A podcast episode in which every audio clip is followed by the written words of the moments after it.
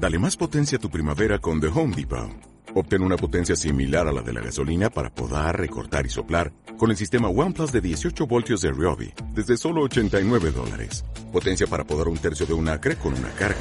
Potencia para recortar el césped que dura hasta dos horas. Y fuerza de soplado de 110 millas por hora. Todo con una batería intercambiable. Llévate el sistema inalámbrico OnePlus de 18 voltios de Ryobi. Solo en The Home Depot. Haces más. Logras más.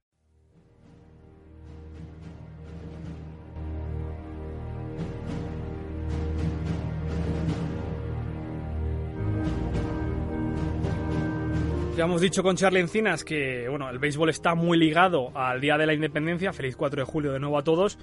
Pero bueno, el béisbol no fue inventado hasta un siglo después de la fundación de los Estados Unidos de América. De hecho, en torno a mediados del siglo XIX, un deporte como siempre bonito, que intentamos transmitirlo aquí con pasión y que tiene varios orígenes. John Molinero, ¿qué tal? Hola, ¿qué tal chicos? Un deporte con mucha historia.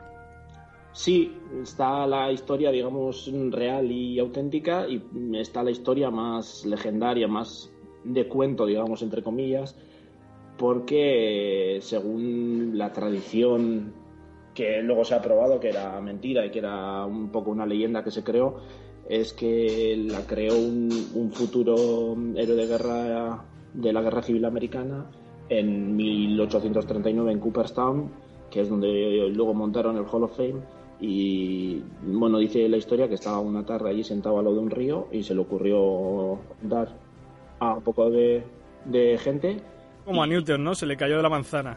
Sí, sí, sí, un poco le vino la inspiración, se levantó, cogió un palo, dibujó lo que luego sería el, diamante en el suelo, les juntó a unos, les dijo que se le había ocurrido y que se pusieron a jugar. Esa es un poco la historia que, inventaron unos. Se dice que para intentar ligar eh, el juego, decir que era 100% americano y no ocultar un poco la realidad que era que se había desarrollado de juegos que habían traído los ingleses, sobre todo el cricket y el rounders, que es un juego muy parecido al béisbol, y dicen que lo que poco a poco en realidad que se creó a partir de ahí. Se fueron desarrollando, pues los inmigrantes se, se, iban juntando entre ellos, se pusieron a jugar y fueron creando en cada parte de Estados Unidos se jugaba, se jugaba una variante un poco distinta. Eh, eh, luego, en 1845, un, un, hombre que se llamaba Alexander J. Cartwright eh, decidió escribir unas normas del juego que se juega en Nueva York, ponerlas en papel para, para que se pudiesen transmitir más fácil y empezar a jugar partidos ciñéndose a esas normas.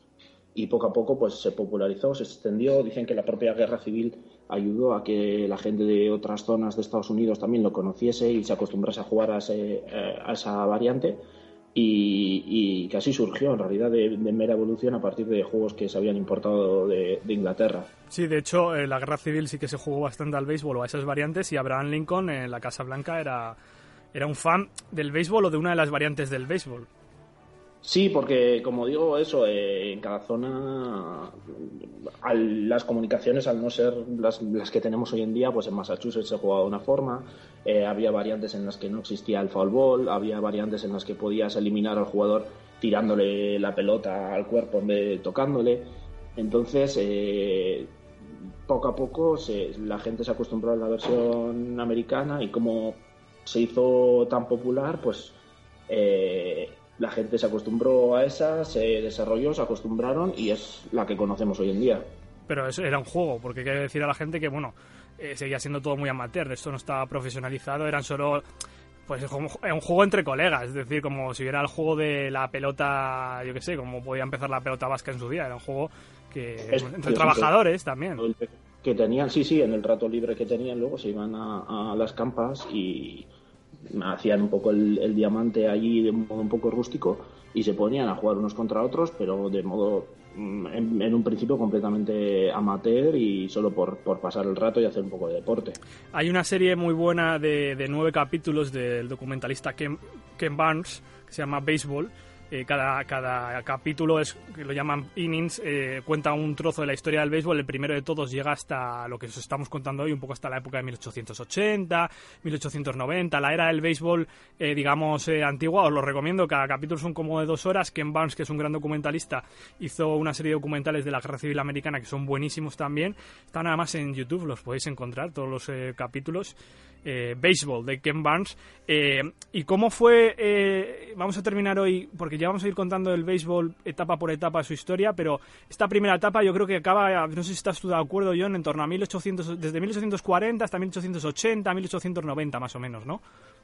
Sí, fue la época un poco en la que se estandarizó primero el juego, se fue popularizando poco poco a poco, la gente se lo fue tomando, digamos, un poco más en serio, le fue interesando más, empezaron a estar dispuestos a pagar entradas. Dicen que las apuestas también ayudaron bastante a, que se popularizase porque pasó de ser un juego en el que le interesaban los que jugaban a gente pues que empezaba a poner dinero para apostar por un equipo por otro y fue eso a finales de la década de 1870 eh, terminada ya la guerra civil que un, jugador y empresario de Cincinnati se le ocurrió juntar a, los mejores jugadores que, que, se conocían en ese momento, darle, pagarles un sueldo y llevarles por las distintas ciudades de Estados Unidos, pues retando a, los equipos locales y cobrando una entrada a la gente que, que quisiese verlo.